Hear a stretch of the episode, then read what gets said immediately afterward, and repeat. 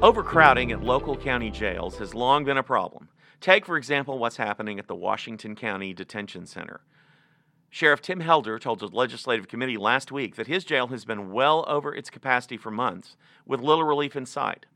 The Quorum Court is considering using federal COVID relief money to build an addition to the jail, while a committee has been looking at ways to reduce the number of incarcerated nonviolent offenders. Meanwhile, the overcrowding creates a number of health and safety issues, both for the jail staff and the inmates.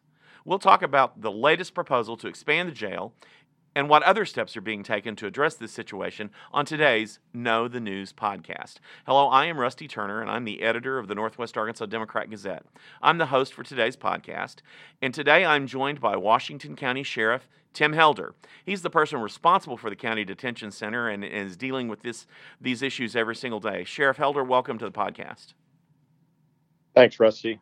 Thanks for the invite. Yeah, appreciate you being here. Also with us is Tom Sissom. Tom covers Washington County government for the Northwest Arkansas Democrat Gazette, and he has written literally dozens of stories over the years about jail overcrowding issues at this jail and other jails, I would Im- imagine, uh, uh, during his career. So thanks, Tom, for, for coming on today this has been a recurring theme for a good number of years. Yes. yes. So, all right, Sheriff, I will start with you. Can you just kind of give us uh, uh, an overview of what the situation is like right now at the Washington County Detention Center? Sure. So, as of today, uh, a snapshot in time, our high count was 798. Um, we have approximately, well, at that time, there were 140 uh, detainees that uh, have to sleep on the floor. Um, and I think uh, another telling number is we have 163 uh, uh, state prisoners that we're holding waiting a, a bed space at uh, ADC. So our numbers, Rusty and Tom, have been on a steady climb uh, since our early release during COVID, as you know, and uh, we've just hit a high, uh, all-time high number on Monday of 820. So this uh, this is a crisis mode, and uh, but what we're trying to do, as you uh, alluded to at the at the intro, we're trying to work with the Quorum Court to get some uh, relief as far as it pertains to COVID and future pandemics, not to add beds for future growth, but this is really to add space and sprawl for those detainees that we're currently holding, if that makes sense. Sure, sure. Um, and this overcrowded, you said 140 inmates uh, uh, sleeping on the floor. You've, um, uh, you know, what does that kind of overcrowding mean um, to to the inmates and the jail staff? It's got to create some some some security and health uh, issues for for all of them. Well, I, I, think the, the obvious lead in is anytime we're overcrowded uh, at this level, it, it creates uh, uh, kind of an attitude within the jail of the detainees that they're frustrated, they become angry, and uh, then they lash out uh, either at each other or our deputies. In fact, over the last year or so, if I were to tell you that we had 104 uh, workers' comp filings within our uh, facility, uh, 74 of those were, or 71, I think, 74 were uh, workplace violence, and that means that they were attacked by uh, detainees and injured in the course of that.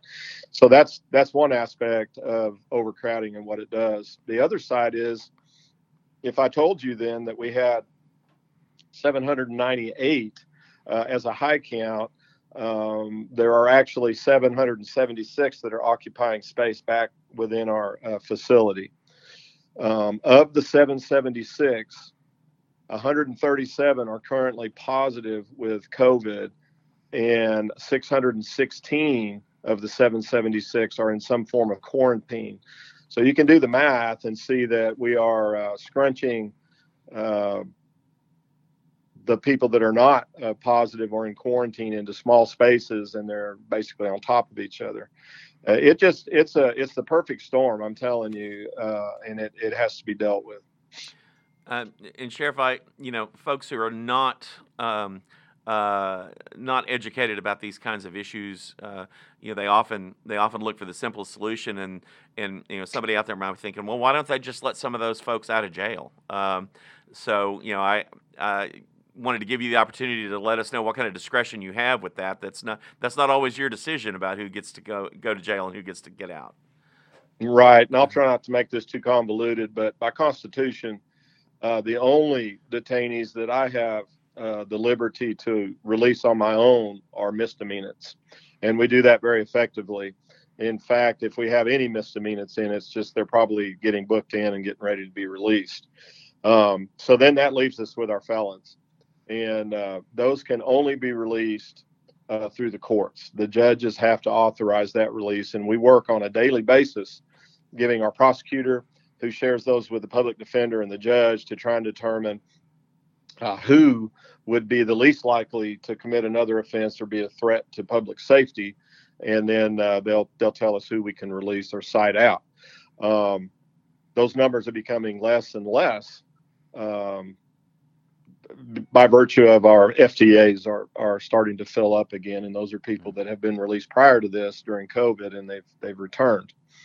I also might add, it's not really fair to to pick on uh, Matt uh, Durrett, our prosecutor, or the courts, you know, because when we did these mass releases, if you'll remember, there was one of those uh, that uh, was involved in the homicide of the Pea Ridge officer. Now that person would not on the surface be identified as a risk to public safety as far as uh, violent crime. I don't think there was any history of that.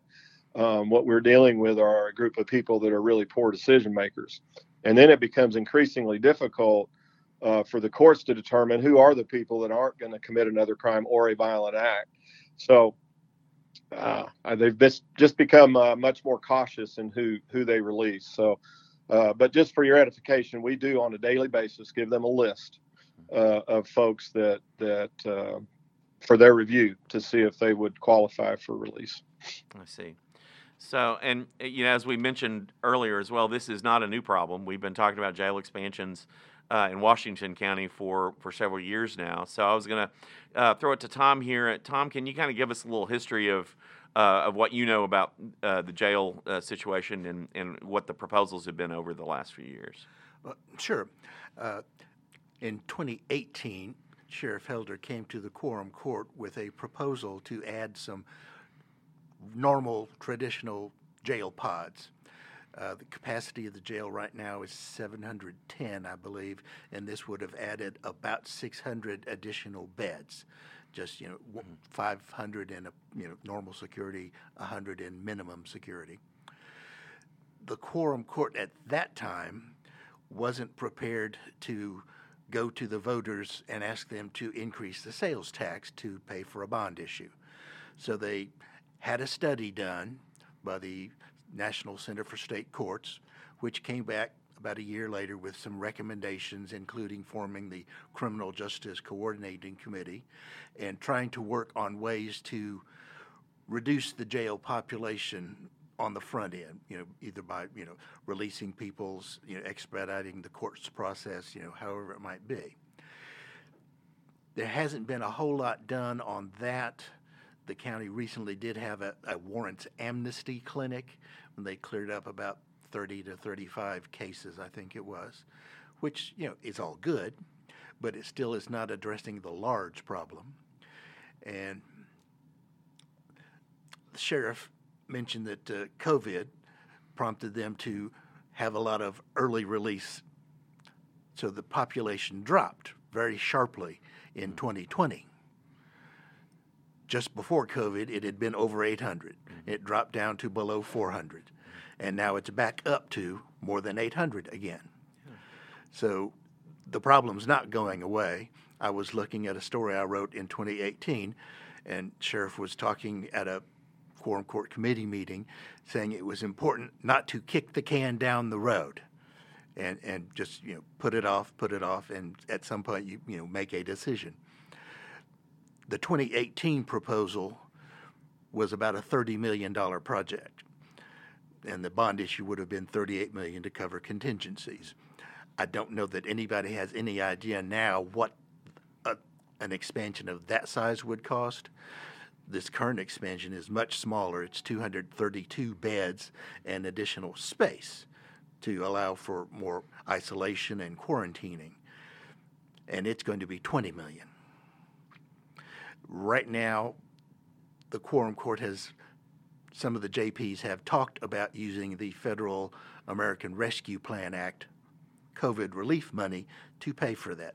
Some others have pushed back and said, no, they're not sure first that it's allowable under the federal guidelines, and secondly, if that's really the intent of that money. It was thought to be for community support to help people whose lives were impacted by COVID, either through you know loss of jobs or needed people to you know look after their kids while they worked. And you know there are people who quit jobs or lost jobs because they couldn't send the kids to child care; they were all closed. And you know, food relief has been a, a, big issue at several quorum court meetings. Uh, there are a number of local food banks, and everyone who's come to all of those meetings has said that their use has just skyrocketed through the pandemic. There are people out there who are making use of you know, the food banks and other things who weren't before. So there are a lot of community needs.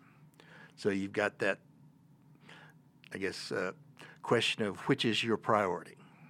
Mm-hmm. Uh, right now, they are pending action at the quorum court level. It's been to a couple of committees, has not been approved by the full quorum court.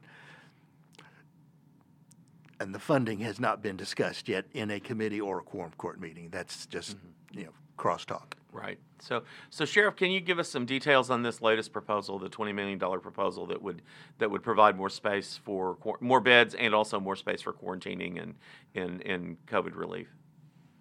Yes. So, when we uh, began our talks in earnest again with the court about the uh, alarming uh, increase and uptick in our population along with our continued exposure and infection of this virus, um, they agreed uh, to allow us to. Uh, they, I, I, think they allotted two hundred fifty thousand dollars to uh, start the uh, study and to identify who we who it was that we wanted to do this with. So we let it out, and we ended up with uh, Spirit Architecture and uh, construction uh, management uh, ability with uh, Southbuilt. And these are the same folks that built the original jail back in beginning in 02 or 03. Uh, in fact, the one we moved into in, in March of 05.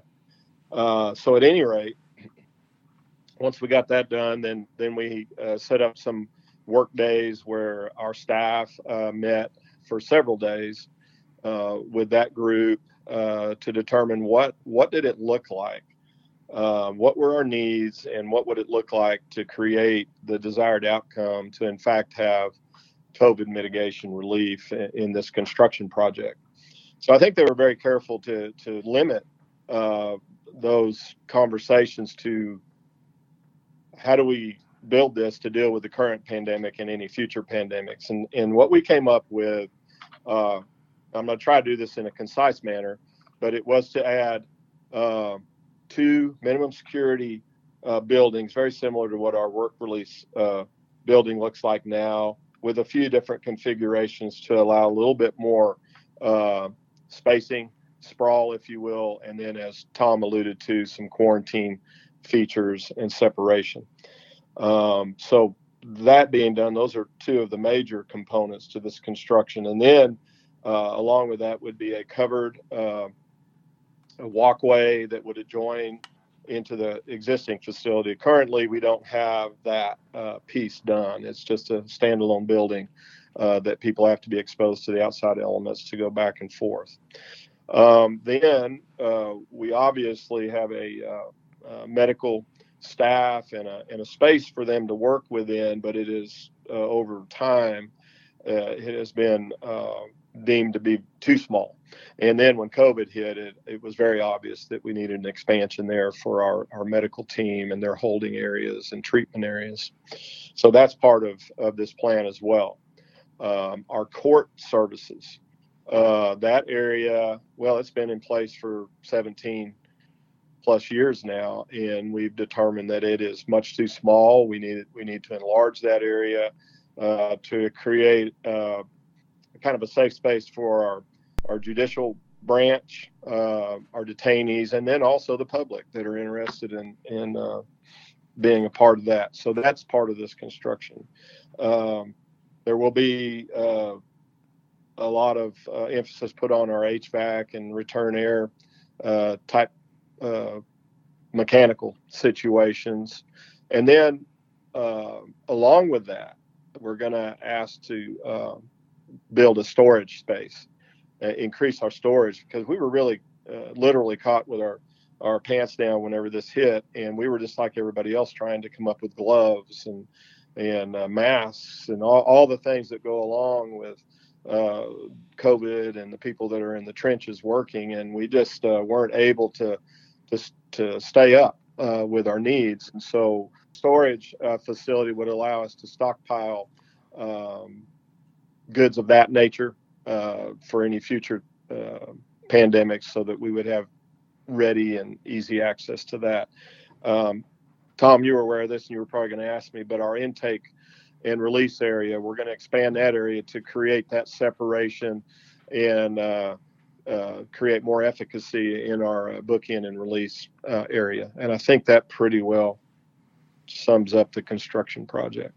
Now, I know there have been um, there have been some other efforts along the way to try to reduce jail population. I know the Criminal Justice Coordinating Committee has come up with some things. Tom mentioned the, for example, the uh, uh, the um, amnesty um, um, program that, that that netted a little bit. So, have have any of those programs had a had an appreciable effect on the jail population? are they are are you seeing some success there in getting at least some folks? um, out of jail who may not necessarily need to be there?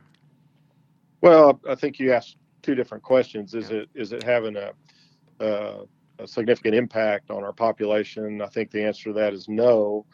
Um, are there long term uh, effects that could affect our population? I think the answer to that is yes. Uh, we're in full support of these these amnesty efforts. Uh, in fact, uh, Chief Cantrell uh, brought up during our last CJCC meeting to uh, bring up the possibility if we're going to do amnesty outside our walls, why don't we address the 70 plus FTAs that we have languishing in our detention center right now that might possibly meet the same criteria?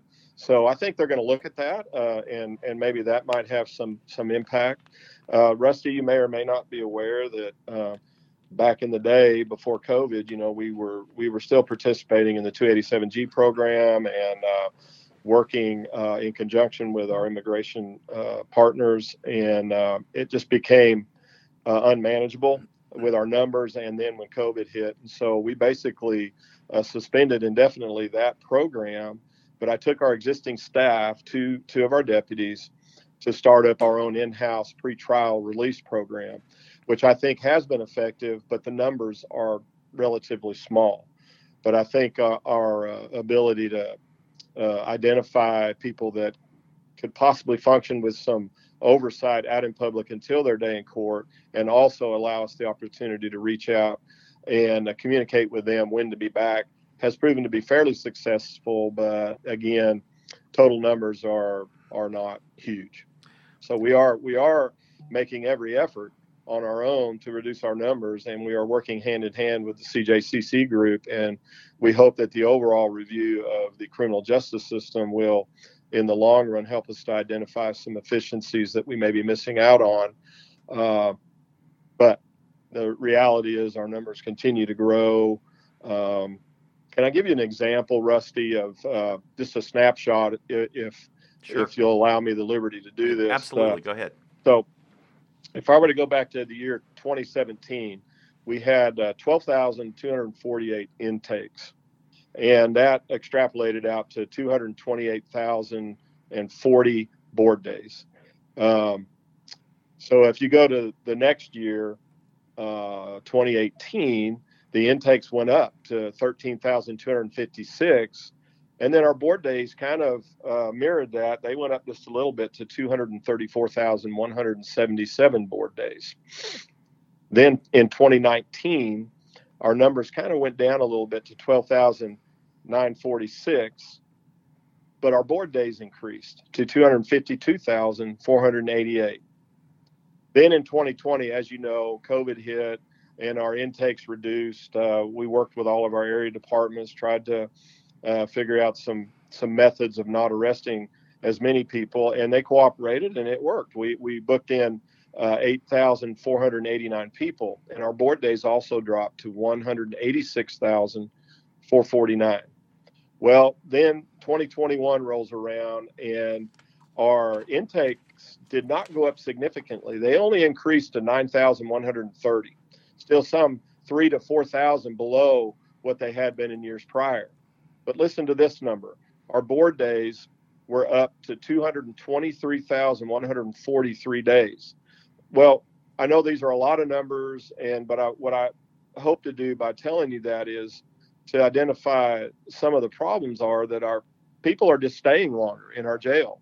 Um, we think that the FTAs definitely have an impact on this. Um, um, and when so when we've tried to when and, we've tried to internally uh, impact our numbers, you know, we've we've on our own. We've gone to Madison County and and uh, all these years trying to be a good neighbor and help them out. We discontinued that contract. We just have a handful of theirs still in our facility. We have uh, worked with the uh, Marshal Service to cut back on those numbers, um, which, as you know, most people don't care. But from a fiduciary standpoint, those are what we call paying customers, and they help offset our budgetary uh, cost to operate this jail. So we are uh, on our own reducing those numbers, but our bed days continue to rise. So we're just seeing people stay longer, and I, I think that's an important message to get out uh, to the public. It's we're getting out everybody we can, but the board days continue to rise with a smaller number of intakes. And you use the term FTA just to, just so our listeners are clear on that. Those are those are people who are in jail because they failed to appear in court. FTA means failure to appear. So those are people who had a court date or had a had a, an obligation through the court and they and they they failed to meet it, and that's how, why they ended up in jail. Is that correct? Yes, and they are felony yeah. Uh, failure to. Yeah, right. Not not misdemeanor felonies. So correct. Yeah, Tom, did you have a? I was just wanted to make sure we we touched on the, the Madison County yeah. and the Marshal mm-hmm. Service because they, they do have a, a number of beds mm-hmm. or have had. Uh, do we want to get into the, yep. the governor's news? I was, was going to say the governor uh, the governor uh, uh, added a little bit to this uh, this stew yesterday. So, Tom, you want to talk about that? Uh, uh, governor Hutchinson announced yesterday that he is going to ask the legislature in the fiscal session that's coming up for money to build 498 additional beds at the North Central unit, which is in Calico Rock or near Calico Rock. Uh, estimated time for construction is three to four years. I'm thinking they wouldn't start till next year, according to what was discussed yesterday. Uh, the governor indicated they don't have precise plans, so it's somewhere between 60 million and 100 million dollars to add those beds to the Calico Rock facility. And he also discussed statewide the problem with uh, state inmates in county jails has gotten to the point where it was well over 2,000 at the most recent count. It had been 2,300 and something in January. So I was going to ask Sheriff Helder if the state gets those additional 498 beds, how much relief might that mean for Washington County, considering the statewide situation? Tom, it's hard to say for sure, but I, it won't be overly significant because there are 75 states. Um, and I mean, 75 counties in the yeah. state. Sorry. Yeah. And uh, they're all going to be sending uh, prisoners. Obviously, Pulaski, Benton, Washington, and a, and a few others probably uh, have the majority of the backlog. Um, but I, you just take the number 2,000. It was 2,300, and it's not much less than that right now.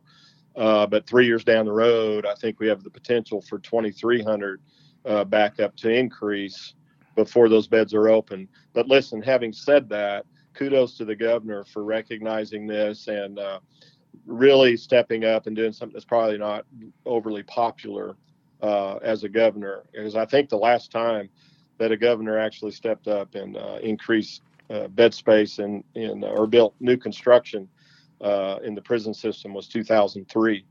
And uh, I don't have the numbers in front of me, but I can get them. Uh, what's alarming is the number of county jails that have either added on or new facilities built in that same amount of time, and in large part to the uh, the the increasing numbers, not just from the state, uh, but from just plain old good police work where people are coming to jail. So. Well, we've also had situations like we've seen in Madison County where you know it no longer has a a, a viable jail, and so any mm-hmm. any uh, uh, detainees uh, in Madison County have to go someplace else. And for a while they were coming to Washington County. Now they're having to take them elsewhere. So. Yeah, you know, and I I, I sympathize with then uh, Sheriff Philip Morgan and and of course Rick Evans is the sheriff now, and mm-hmm.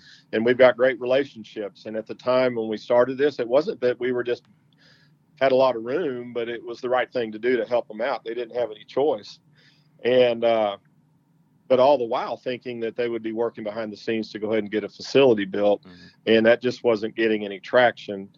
So uh, they've paid us a lot of money over the last uh, few years that that could have been going toward a, a detention center. So hopefully. Um, this won't leave them in a lurch for too long. Hopefully, this will get the attention of the citizens of Madison County, and they'll do what they need to do to get a, a facility built.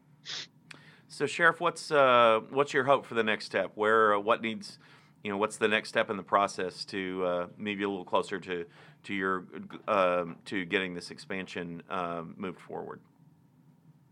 So, I would I would anticipate that uh, probably as soon as next Thursday's quorum court meeting hopefully there may be some meaningful discussion about the use of the ARP funds. Is, is that the direction we want to go in totally or partially? And if not totally, what are we going to do about the other part? I think that we have significant buy-in uh, on behalf of the court that recognize this need that we've recognized for probably going on eight or ten years now that this was this was coming. But what I want to reemphasize, what I opened up with, is that this uh, this COVID mitigation uh, project will not increase our ability to hold more detainees. If you really look at our numbers right now, this will only allow us to to uh, reassign detainees that are currently in our uh, facility at these these high numbers and give us the separation and ability to segregate and quarantine that we're really missing on missing out on right now. Rusty, what we've really got to have hard discussions on, even after we get this done, and uh, we've got to look into the future because my crystal ball tells me that we still need that major expansion. Um, we've just got to get this part done first and then focus our efforts on what does the future look like? Does the entire project need to be here at Washington County? Do we need to go ahead and further investigate uh, what we keep hearing brought up about regional facilities and all that. I don't care. But the, the fact of the matter is, we have got to address the future needs of Washington and Benton County and this corridor uh, for the dire need for additional bed space in our uh, detention facilities. All right. Tom, anything you'd like to, to add or, or, or ask? Uh, I was going to ask the sheriff if he might try to explain a little bit to people the reason why you need to have bed space because of classifications of detainees and and the need to keep people separate. Well, we obviously within our uh, our system, we don't we can't just throw all classifications together, different different crimes committed, we have to separate and segregate because constitutionally we're responsible for the, the safety and well being of our detainees. Well, then you throw on top of that, um, I can't remember the number. I, I, wrote it down and I've got several things going on here. But if I were to say that of the 776 detainees that are currently in our facility, approximately 300 to 350 have no contact uh, uh, recommendations or warnings within our system. That means that over half of our current detainee population should not be housed together because they can't get along. They're going to fight. Well, look at our situation where we can't necessarily separate everybody. Uh, it just further complicates that whole process. So, um, Tom, I think that we discussed earlier, if you were to take a snapshot of our detention center 10, 15 years ago, I'm talking about the demographics and the, the type uh, detainee that we were housing is totally different than what we're housing now. Um, I will probably fail miserably at articulating what I'm talking about, but the by and large, the detainees that we are holding now are much more uh, career type criminals or violent criminals. We have much more of a gang uh, type uh, influence and mentality um, within our detention center, which in turn makes it a much more violent uh, atmosphere for our uh, detention officers to work within. Uh, I probably chased a rabbit, didn't answer your question, but if I didn't, please uh, rephrase. No, that that was uh, what I was wanting to get to try and get people to understand a little bit. It's not just numbers. You have to separate men and women. You have to separate juveniles. You have you know all kinds of requirements of the law. It's not your choice. You have That's to right. do these things. Tom, you had requested the uh, detention pretrial and total bed count Yes. uh, number from, uh, I think it was February of 19 to current, and because it shows the significant drop off during COVID, and then how it has just steadily climbed uh, back to where we were. I didn't know if if if that was something you were just going to do in your written article or something you wanted to discuss uh, today. I, I think we mentioned that pre-COVID you had just climbed over 800, and, Right. And in like two to three months, you managed to reduce it down under 400. Correct. And now you've set another new all-time high. You're back above 800 as of Monday. Mm-hmm. And and remember that um, of our 776, let's say that of today, uh, 464 of these are detainees with pretrial charges, and then of that, a number 369 detainees have only uh, pretrial charges. So it's those are people that haven't yet had their day in court, uh, and that's it's over half of our population, well over. Well, I know this is a topic we'll be talking about for uh, for for a while. Uh, this is not going to be a, a a solution that's that's easily reached or uh, or one that's reached by one method alone. It sounds like it'll be a, a blended method to, to to get us to the point where we need to be. So, Sheriff, I appreciate your time today, spending some time explaining what's what's going on with the jail and and what your plan is uh, in the short term and the long term to try to address those issues. Um, I know you're busy, but thanks for the few minutes you spent with us today. You, you bet, Rusty. Thank you. And thank you, Tom. We'll talk Thank to you, you. later. All right, Tom, thank you for joining us today. If you'd like to know more about this, Tom has a story coming in next uh, in this weekend's uh, Sunday edition of the Northwest Arkansas Democrat Gazette. Here are a couple of other stories that you might like to see in this weekend's Northwest Arkansas Democrat Gazette. There's some folks in Springdale who have lodged complaints with the city over trash pickup services there. Laurinda Joenks will tell us what the problems are. Stacy Ryburn will fill us in on a proposal to replace a mural on a concrete wall that lines Archibald Yell Boulevard in downtown Fayetteville. There's a $51 million mixed use development pending along Walton Boulevard in Bentonville. Mike Jones has the details of that. Down in the River Valley, Monica Brich give readers an update on all of the new developments at Chaffee Crossing in Fort Smith. And Thomas Saccente will have a story about a new program at the University of Arkansas at Fort Smith called Men of Excellence, and it's aimed at increasing undergraduate enrollment among men, especially black men. These and plenty of other stories will be coming your way in this weekend's editions of the Northwest Arkansas Democrat Gazette. And don't forget to check out our Sunday What's Up entertainment section if you're looking for something fun to do. Our subscribers can get all of this content and much more at our website at nwaonline.com and on our replica apps for smartphone and tablet. Non subscribers don't have to miss out. They can subscribe at our website or by calling us at 479 684 5509. Again, that's 479 684 5509. This podcast comes to you every Friday, and we preview the top stories coming each week. Be sure to subscribe to the podcast, and all you have to do is click on the button on your device right now, and you'll never miss an episode. Thanks for listening to today's Know the News podcast. I'm Rusty Turner, saying so long until next Friday.